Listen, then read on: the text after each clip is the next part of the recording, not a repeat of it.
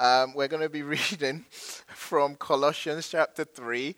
Um, and this week we're going to be looking at verses 1 through to, se- 1 through to 11. We were going to do to 17. Um, but man, as I was studying it, there was so much stuff I just could not.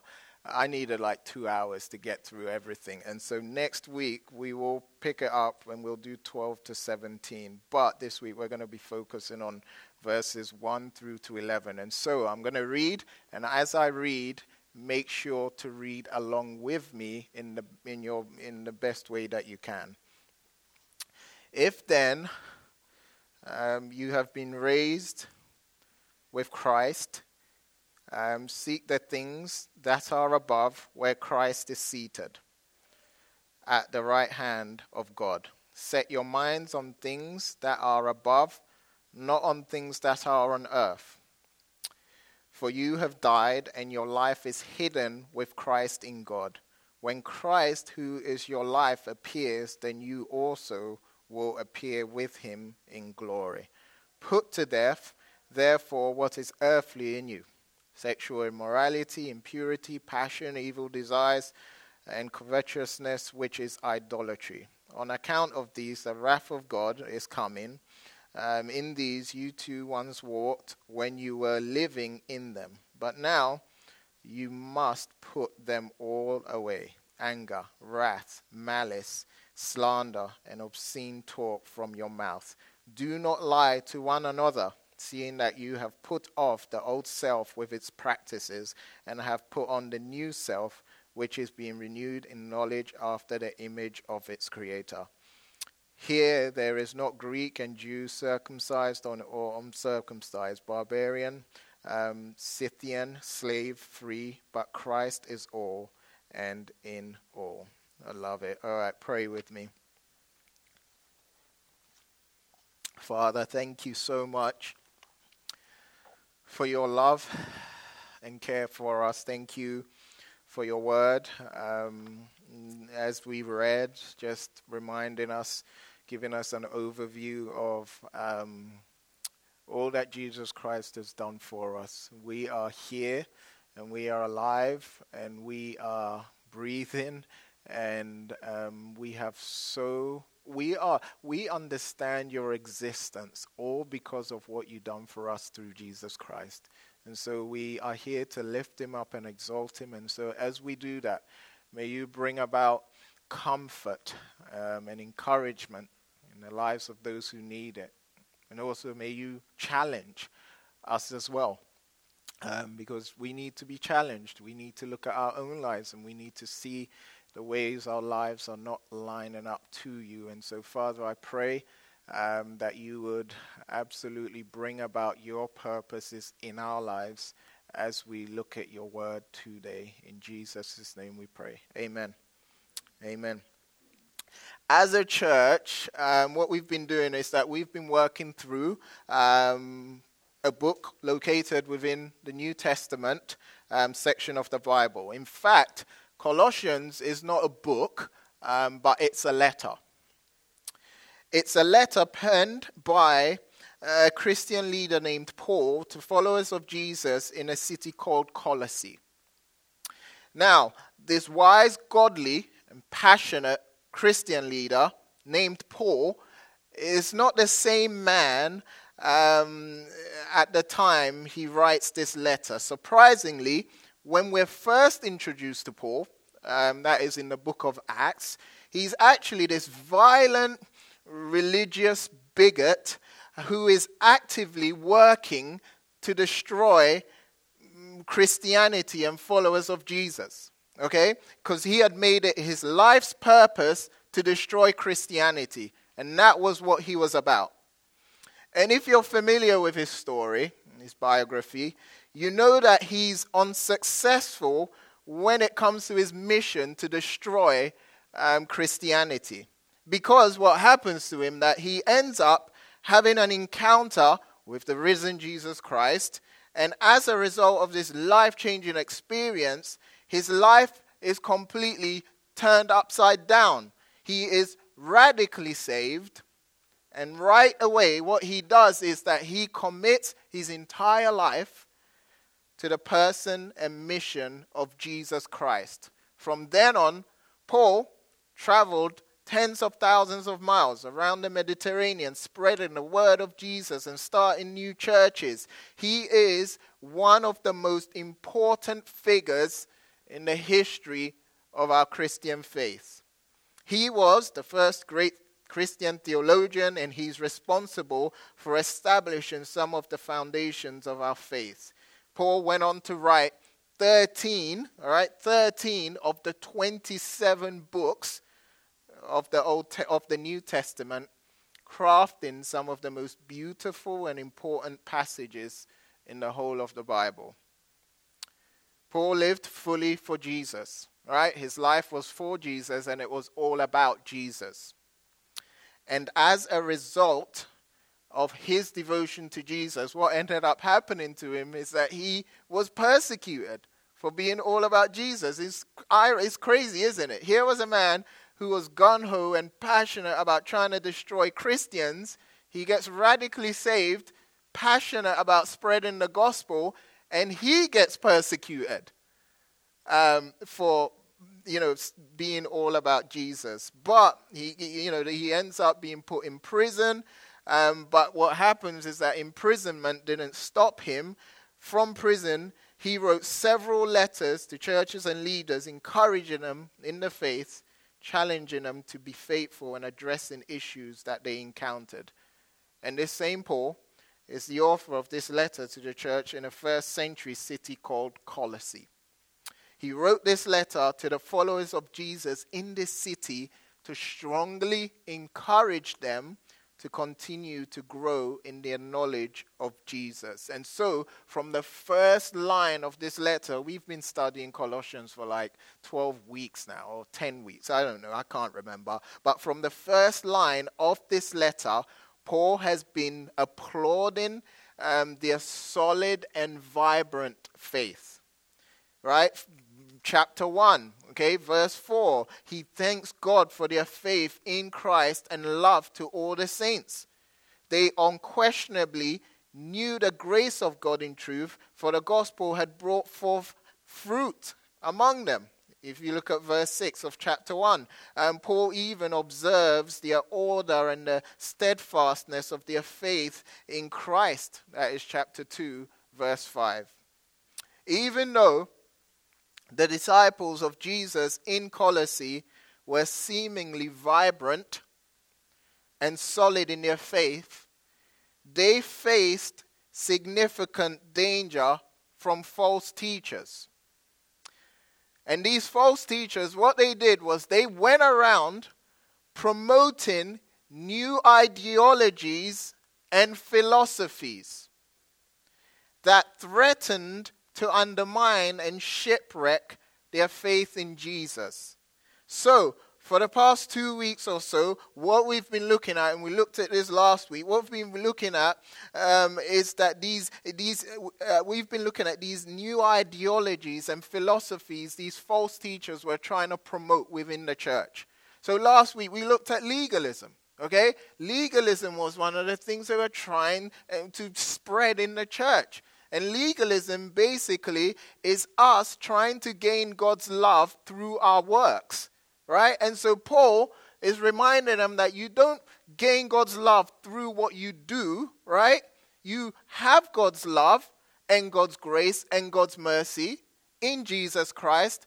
And it's out of that overflow, out of what you have, that you live for Jesus and you pray and you read the Bible. And so we looked at legalism. We also looked at mysticism last week. And mysticism is basically when we um, prioritize or we pursue emotional feelings, right?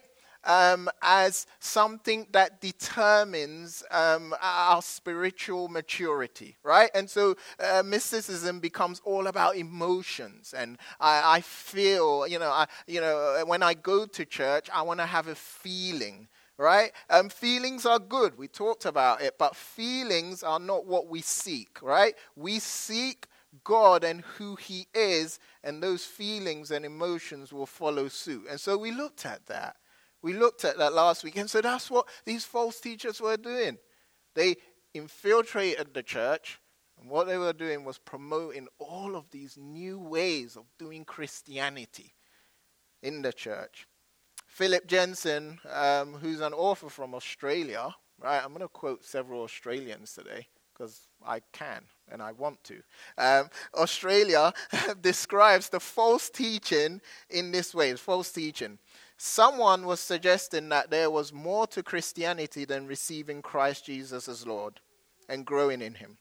There was a next step or an alternative step or a series of rules or practices to be followed and these were supposedly paths to a higher, fuller, deeper knowledge of God. These teachers stood in judgment over other members of the Colossian church, seeking to disqualify them or condemn anyone who didn't follow their teachings. So, with this all in mind, we're going to get into our passage and we're going to start with the first four verses. All right? Um, first four verses. So the first four, four verses we read, all right, Colossians 3, chapter um, um, verses 1 to 4. Um, this passage is important in the flow of this letter. And the reason why is, um, is the hinge between um, Paul's strong attack on the false teachers in chapter 2, verse 8 to 23, and his positive instruction about Christian living in um, the first four verses as well, Paul begins by making some rather significant statements about the believers in Colossae. And the statements he makes has to do with their identity in Christ. Okay, we all identify with someone or something. Okay, um, I, you know, I'm a big soccer fan, and so you know, I identify myself with the best team in the Premier League, right, Jeff? Where is he? With the best team in the Premier League called Tottenham Hotspur, right? And so I identify because I watch all their games, I have their kit and everything. We all identify with something. All right, you might identify yourself with, uh, you know, the school you went to or the college or whatever. And so, what Paul is doing here is that he is reminding them from the outset that their identity and the most important thing that defines them is Jesus Christ, not anything else he lets them know, first of all, that they identify with Jesus in his death and resurrection. Okay? He starts off verse look at verse 3. Verse 3, what does it say? It says, "For you have died." Right? And your life is hidden with Christ in God. Okay? Um, so he's saying to them, You identify with Christ in his death. Look at verse 1. Verse 1 says, If then you have been raised with Christ, and so there he's linking and uniting them with the death and resurrection of Jesus. Okay? And because they identify with Jesus in his death and resurrection and are now united with him, he gives them an insight into their future. Paul says, when Christ appears, look at verse 4, verse, when Christ, who is your life, appears, then you also will appear with him in glory. So, what's happening here, and Paul's aim and what he's trying to communicate to the Colossians within these four verses is that they identify with Jesus Christ in his death, resurrection, and in his future rule as King of Kings. This is summed up well, very well, by Tom Wright when he says, Here, what's going on here is that we have a full description of the Christian's true status. With Christ, the believer, the Christian, has died, he is risen, and he will appear in glory. This is an incredible truth. Because this is communicating to all of us that if you are here and you are a Christian, you have died with Christ, okay? And you have risen with Christ. And as a result of that, when Jesus Christ comes back, when he appears, we will be identified as his people, and who we really are will be revealed to the world. Okay, we're going to get more into what it means to die and rise with Jesus. Um, but let's move on. Also, in um, chapter 3, verse 1 to 4, we also discover um, not just the fact that we identify with Jesus in his death and resurrection, but we also discover um, the identity of Jesus Christ himself who he truly is. And this is an important part. And so just hang with me and listen. Jesus, okay, most of you know this, but this is a recap, okay? Jesus was a first century Jew who was born in Bethlehem. He was raised in Nazareth. He engaged in public ministry in his early 30s and died through crucifixion in and around 30 AD. And this letter by Paul to the church, to a church, to a group of followers of Jesus in a city, first city called Colossae, was written 25 years after Jesus' death, resurrection, and ascension. In this verse and throughout this letter, Paul refers to Jesus as the Christ. Okay? You guys have heard the term Christ before, right? The term or title Christ, if you didn't know this, is taken from the Old Testament. It means anointed one. And the title, Anointed One, was a Jewish way of saying that an individual was God's king. Right? And so, if we all got in a big, chunky time machine and we went back to the first century, okay, and we ended up in Colossae and we heard the word Christ, right? What would um, come in our minds? What, how we would respond is like, wow, Christ? Christ is the coming king, right? That is how we will respond because that would be the definition of what Christ is, is God's king. Let's keep going. In ancient Jewish tradition, kings were chosen and installed through anointing with oil. Okay? It's different to our day. You guys are American. You don't understand like king and installment and all of that. But England, when I'm where I'm from, we still have like the royal family and a monarchy and everything like that. We do. And so when a new king or a queen comes on the throne, right, how they are installed is that they sit there on this big fat golden, amazing throne and they just wear this big crown, right? And they do this whole ceremony and they get a sword and they just tap it on their shoulders and all of that. That is how someone is installed as a king in our modern day England, okay? But back then, right, if someone is installed as a king, what would happen is they would get a big jug glass of oil and they would pour it all over them. Fun? No? Let's move on. That is how Jewish tradition would install um, um, a king. Okay? Therefore, Christ wasn't Jesus' last name.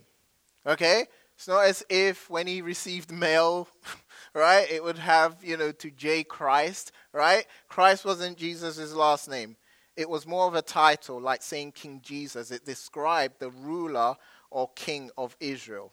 And so, for hundreds of years before the time of Jesus, the Jews had not had a king. The prophets of the Old Testament looked forward to a time when God would send a great king to deliver Israel from their oppressors and establish a dominant kingdom. In this letter, this is what's happening, and it's important, and I want you to listen carefully.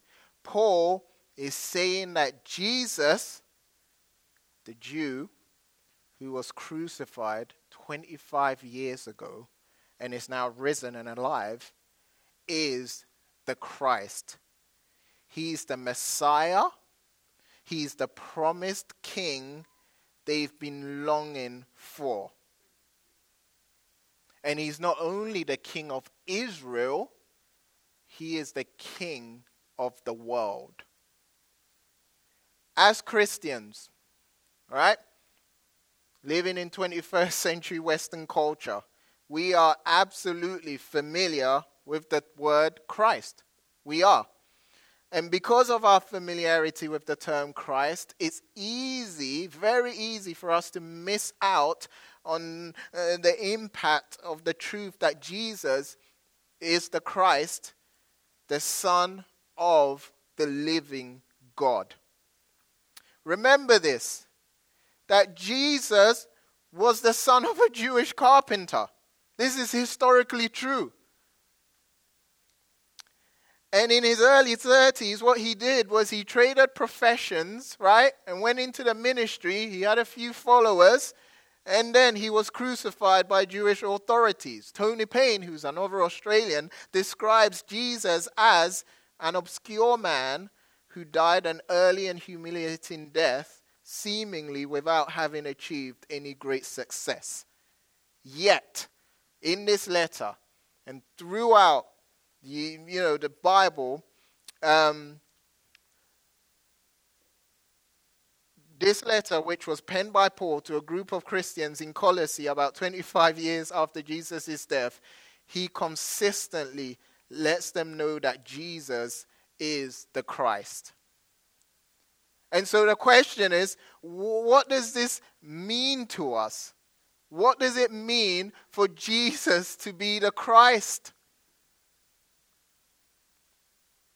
If you're here and you're a Christian, you understand the term Christ, okay? You read it all the time, but does that make sense? Do you understand the impact this is making? This is saying that Jesus Christ, right, is King, right? And it's the coming Messiah and the promised Messiah, not just of Israel, but he is the King of the world. And if he's the King of the world, and he's a creator of the world because Jesus is God, okay? This must mean that if Jesus is king of the world, you are expected to live for him and to worship him. If you're here and you're not a Christian, what this is saying is that because Jesus is who he is and the king, you are expected to recognize him for who he is and live for Him and worship Him and give your life to serve in Him. This is true. Jesus is not just this moral teacher. Jesus is not just the poster boy of social justice. You know, he did some cool stuff, but Jesus is actually the king of the world, the creator of the world, and he's alive and he's going to return. And because he's who he says he is, he demands and requires your respect. But you can choose. You can choose to say, Oh, I don't believe this. I've heard this, and I don't believe in Jesus, and everything like that. You can choose that. But when you choose that, know that that is risky and there are consequences. So, two weeks ago, two weeks ago, I got two parking tickets in the same area, in the area that I live in. I don't know what's going on with this area, the PB area, but they have been like just distributing tickets. I mean, every I walk a lot, and so everywhere I walk, I'm seeing yellow, yellow, yellow, yellow, um, you know, envelopes on cars everywhere. And the first time I got the ticket, I was like, "Oh my goodness!" I park here all the time for more than two hours, and no one ever gives me a ticket. No, this is not right. But I had to accept it because I had gone over the two hour parking limit, right? And then the reason why I didn't take heed, right? The reason why I still parked for over two hours was because I literally thought this was just a one time coincidence and there is no way I'm going to get another ticket. Okay? I was like, okay, they have two hours there. I had a ticket, but I always park here for more than two hours. And because I always park here for two hours, I'm going to do it again. And I'm not going to listen to the law or read the signs and take the signs seriously. That was my mentality. what was that? okay. but but but you, you see, and so in my mind, I would see the signs and they would say two hours, but I wouldn't take them seriously. And now I do. I literally have a timer to uh, oh, change, you know, move my car. But before I didn't because I just thought those signs were meaningless and they were just putting them up in the same way. What I'm trying to communicate is that if you're here and you're not a Christian, you've heard the claims of Christianity. You've heard about Jesus Christ and who he is and how he lived and how he demands your life and worship, and you can ignore it and keep ignoring it and keep ignoring it. But one day, when he does return, which the Bible talks about, you will respond with, I heard, but I didn't take it seriously. And that will not be enough. It will be costly for you. And that is what the Bible says. I'm just a messenger, you know? I always I'm just a messenger. It's hard, it's harsh, but I'm just a messenger.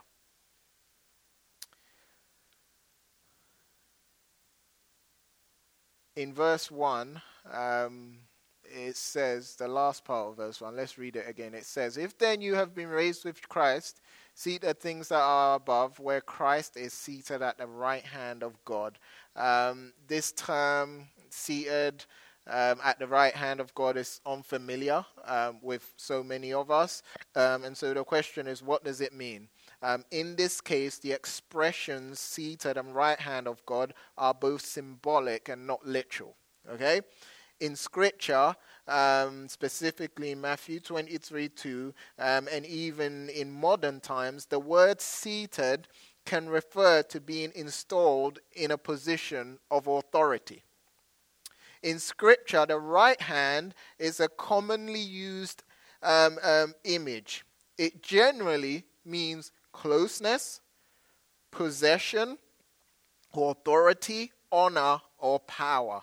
Therefore, um, as one theologian said, a person of high rank who put someone on his right hand gave him equal honor with himself and recognized him as possessing equal dignity and authority.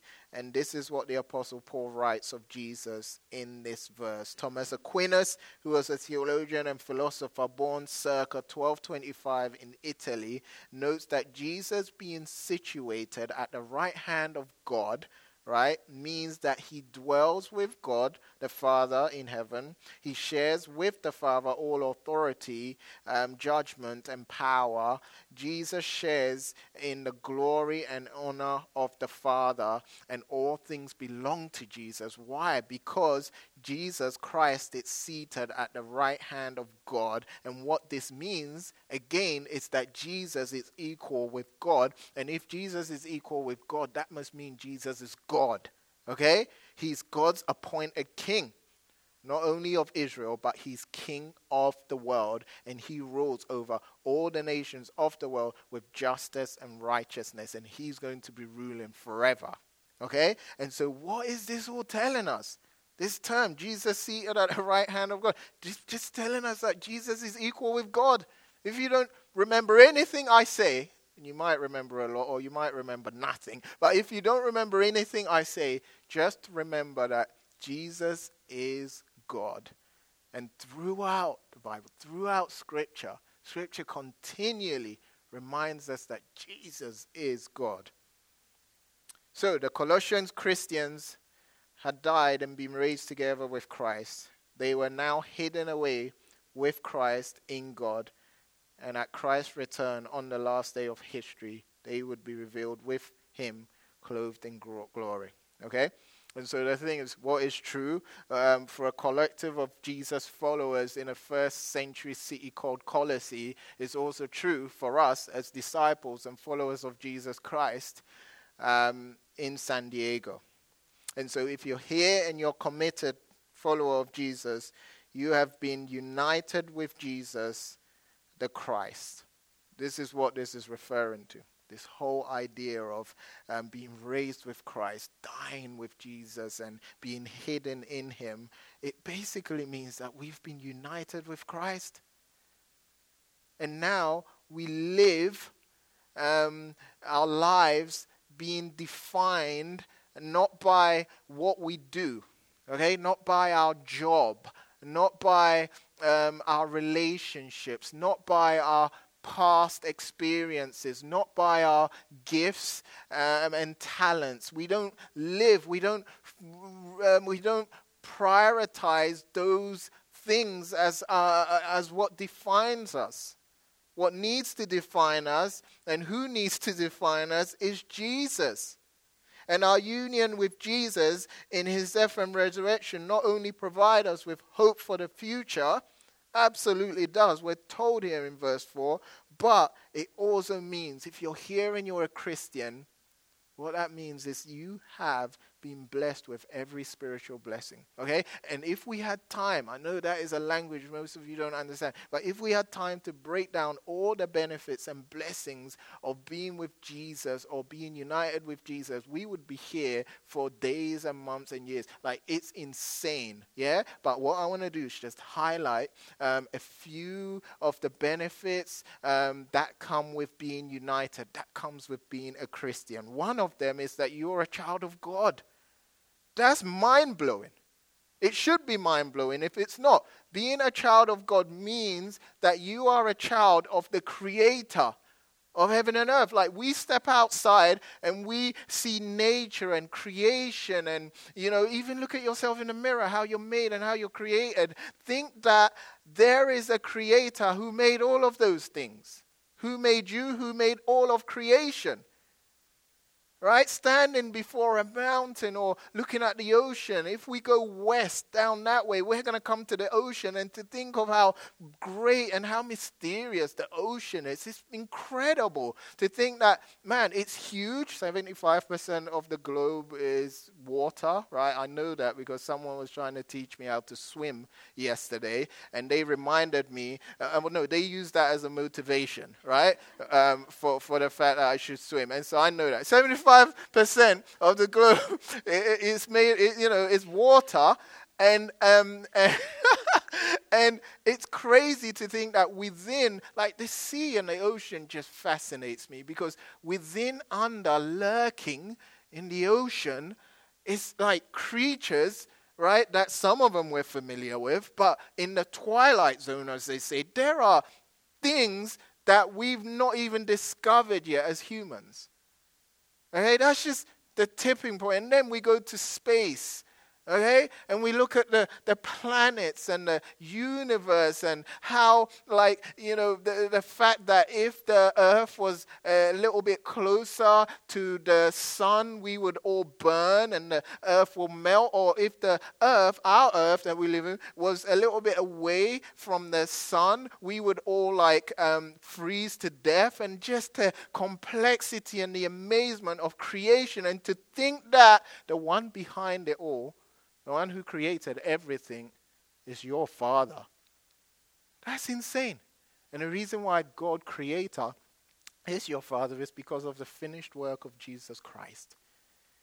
And as a believer, as someone who's united with Christ, that is one of the incredible blessings to know that God, Creator, is on earth. And He not only created things, but He controls everything.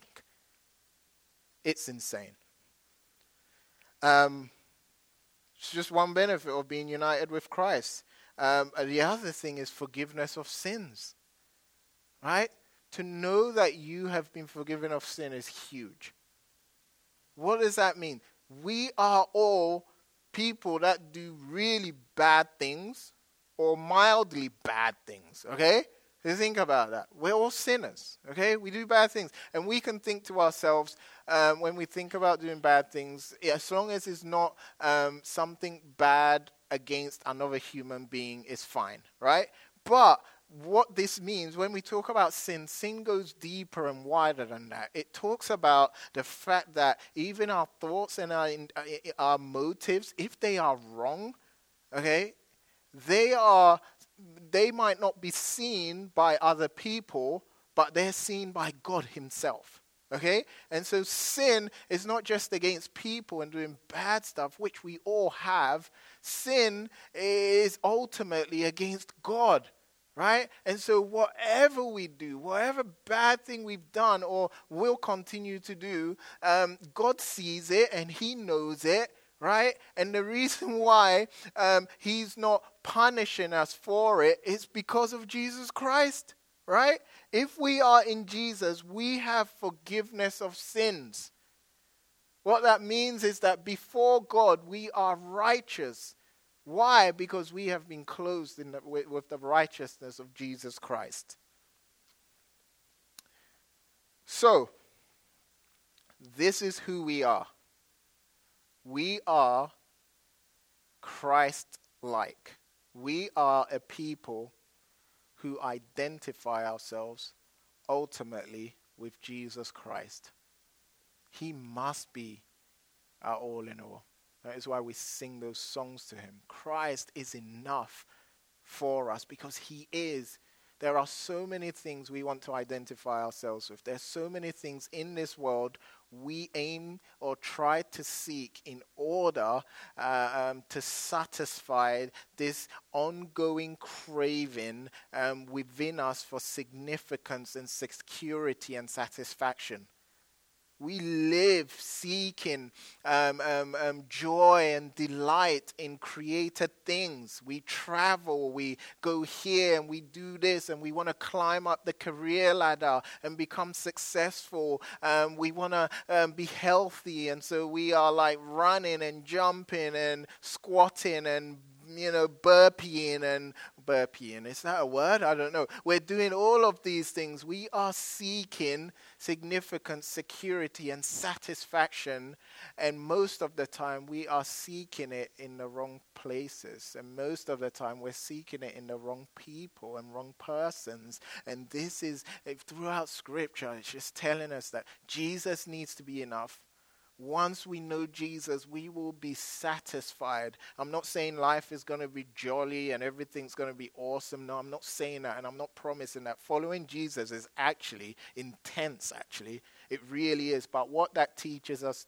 what that teaches us is that we don't we don't place all of our all of our life and joy in this world and in the things of this world once we place all of our trust, all of our security, all of our everything, we seek it in Christ, it's secure because we have eternal life with Him and everything like that.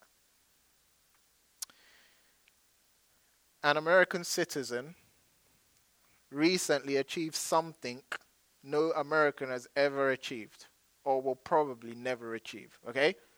Her name is Meghan Markle. And on, yeah, Meghan. Yeah, you guys know Meghan, right?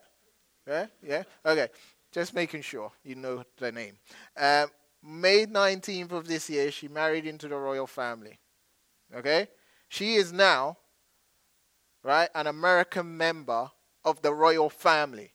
That is what I'm trying to tell you. She's achieved something no American has ever achieved or will ever achieve. It's incredible what she's achieved being united in matrimony with Prince Harry means her life has drastically changed. Before she got married, okay, or when she was engaged, she was an actress, she was doing all sorts of stuff. But as soon as she married into the royal family, her life changed. She couldn't live the life she always lived. Okay? I went online and I just found out some of the things that will change for her. Okay? The first thing that will change is that she's not she's no longer allowed to sign autographs. All right? She's just not. Right? If you see Meghan and go, Can you sign? Can you sign my t-? She's not allowed to do that because of security reasons and the royal family and all of that. It's high standards. This is incredible. Um, the next thing is she'll possibly uh, not be allowed to vote. Okay? Because the royal family, okay, um, they take a neutral position when it comes to politics. Okay? That's number two. Number three, she'll have a new bedtime. And the reason is apparently, okay, let me, people are shocked by that. Let me explain. Apparently, when the queen um, hosts a banquet of any kind, okay, if you're an attendee, you can only leave when the queen leaves. Okay? And so that changes everything with bedtime. Okay? And so if you're tired and the queen's just sitting there, not saying anything, she doesn't say much anymore, and just sort of waving, right, for 10 hours, you're just going to have to stay until she leaves the room, and then you can go to bed, all right? It's a bit like now with the sermon. You can't leave, even if you're tired, uh, until I'm done, right? You can't. You just have to stay, all right? Um, next thing is no more acting. She can't be acting anymore. I heard she did suits, whatever that pro. She can't be doing anything anymore, and she'll not be allowed to travel solo. Okay? In the same way, in a similar way, as believers, because we're now united with Jesus Christ, okay, uh, we're expected to live differently. Expected to live differently. And in this passage, we are, um, we are made aware of um, ways where to live um, as people that are now followers and disciples of Jesus. Okay? To begin with, we're expected to live Christ centered lives. Okay? In verses 1, in verse 1, we're told to seek the things that are above, where Christ is seated at the right hand of God. The term seek is described by Steve Pettit in his study of Colossians as an urgent quest that engages our will. He goes on to say that we are to be as earnest in seeking Christ as the shepherd who sought his lost sheep, or the woman who sought her lost coin, or the father who sought his lost son. And these are all stories found in Luke 15. All right. Also, this kind of seeking demands um, ongoing effort. Okay? We are to persistently seek and keep on seeking. Um, it takes perseverance. And so, this mindset um, or, or, the, or what is being communicated to us, this kind of seeking, is to be something that is persevering and unwavering. We're to keep on seeking. Um, the next thing we are told to do is found in verse 2, um, and it instructs us to set our minds on things that are above. Basically, what means is that this it's this razor focus all right? This continual thinking about things that are above. And this is the kind of focus we're expected to have as believers, just razor sharp, persistent on all of that. And, uh, and the object of this seeking and this setting of our minds, um, we find in verses 1 and 2, and it's the things that are above. The things that are above. You guys are seeing that, right? Or are you following? Who's not reading their Bible? Who's not reading? No one? Whoever? I'm kidding. Let's go. Um, so, so when it talks about seeking, setting our minds on the things that are above, this is not talking about um, a place. Okay? It's not talking about a place. It's talking about a person. Right? We're to seek the things that are above, verse 1, where Christ is seated at the right hand of God. What this means is that seeking things above means focusing on Jesus Christ. Again, R. Kent Hughes is helpful when he says this. This is fantastic. The things that are above are not material, but rather have to do with Christ's sovereign reign over the universe as he fills the universe with his power. We are not to be seeking heavenly geography, but the one who dwells there. So, what does this mean? This means that um, for us as believers, as we're seeking the things that are above, is to make sure that the practical, everyday affairs of life get their direction from Christ who is in heaven. In a nutshell, it means we're to live Christ centered lives. The focal point of our lives must be Jesus Himself. Everything we do should be inspired by the life, teaching, and sacrifice of Jesus Christ Himself. So the question is what does this practically look like? Okay? to seek the things that are above. Okay? It means that we seek and set our minds of G- on Jesus. Okay? What does that look like? A Christ centered life is what that looks like. And so, what is a Christ centered life? A Christ centered life begins with the realization that the source of who we are is the Lord. He created us. We've talked about that. He owns us. He gifted us with talents. He's the author of our story, and every good and perfect gifts we receive comes from Him. Did you hear that last part? Every good and perfect gift comes from Jesus, who is God. A Christ centered life also means that a person is the motivation for everything we think, say, and do. The person of Jesus Christ should define us, not how well we do things for Him. Again, it's that distinction of what defines you. Is it who Jesus is and says who he and, and, and what he says you are? Or is it what you do for him? When we live a Christ centered life, the decisions we make are no longer controlled by our selfish desires, but by new desires we get from His love. Lastly, a Christ centered life recognizes that this life is not all there is, and that eternity is on the horizon. And lastly, a Christ centered life is more than just a ticket out of hell, says Paul Tripp. He goes on to say, We have hope in the here and now because Christ has promised his presence and grace until we go home. And so the question is are you living a Christ centered life? Because you can be a Christian and not live a Christ centered life. You really can. Is Jesus the source of your life? Is Jesus the motivation for everything you do? Is Jesus your goal? Is your hope both for today and for eternity in Jesus Christ? Are you living your life in view of all that Jesus has done for you? Or are you living to gain and attain love and grace and mercy from Jesus? Jesus should be our primary focus. He really should be our primary focus. And I'm going to stop there. Not because, not just because of time, but because I think it's appropriate that I stop there. But if when you leave and you don't remember anything, this is what I want you to remember. I want you to remember that G- who Jesus Christ is. I want you to remember what Jesus Christ done.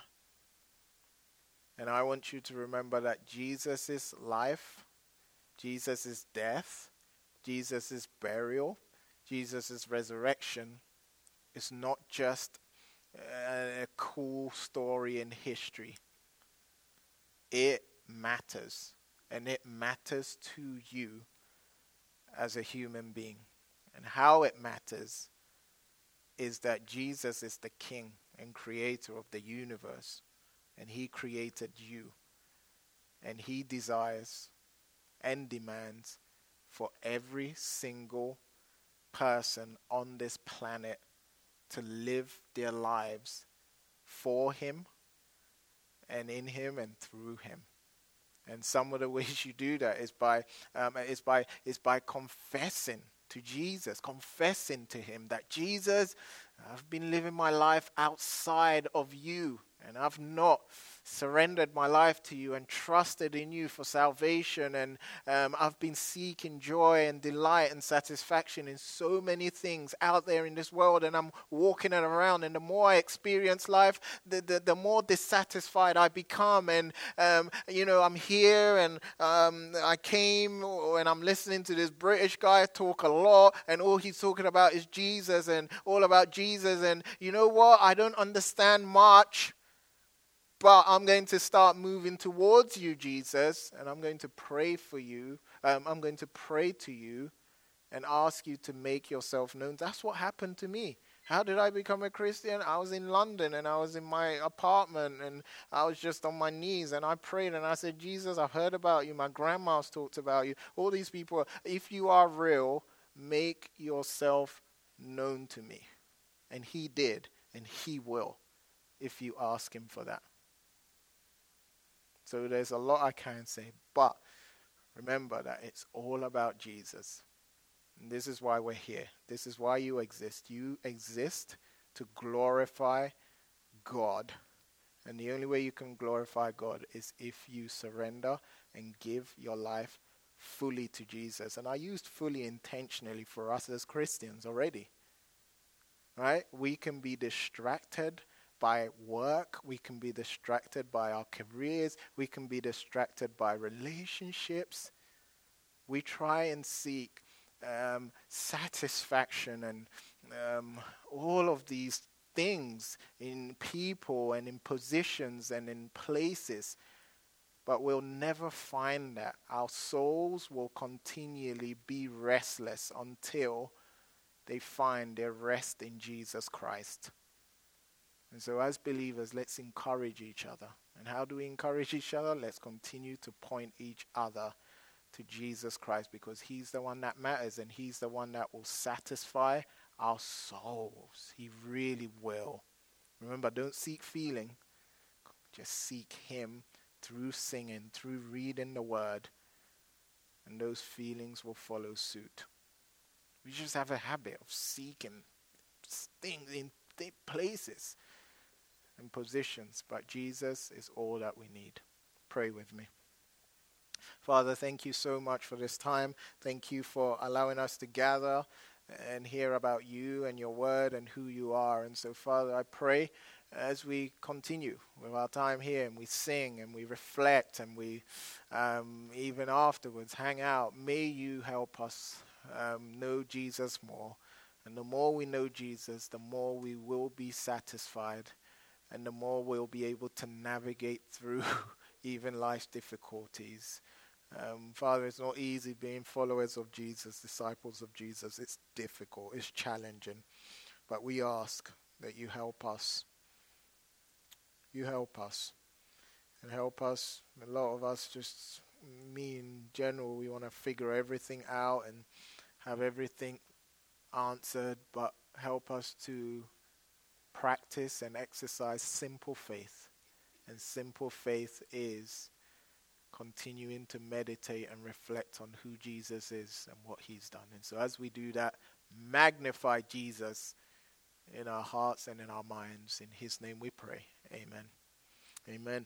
And so we're going to have some time before we stand and sing, and Dan and the crew will indicate to you when you can stand and sing. But before that, what we like to do as a church is have a time of reflection okay? And what we want to do is reflect on um, everything we've studied so far in Colossians. We want to do that.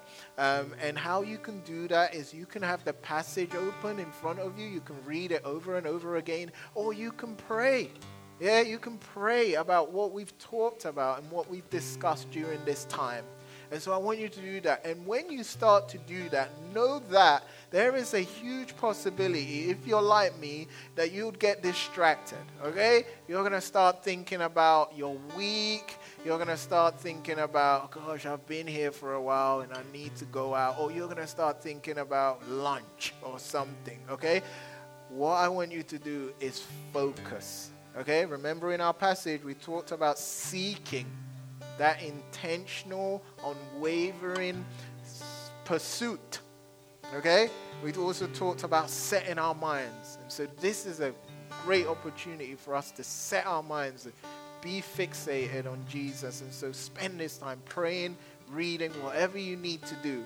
Make good use of it. And then when it's time, they will um, indicate to you to stand. And when you sing, sing, believe in these truths that you're singing. Amen.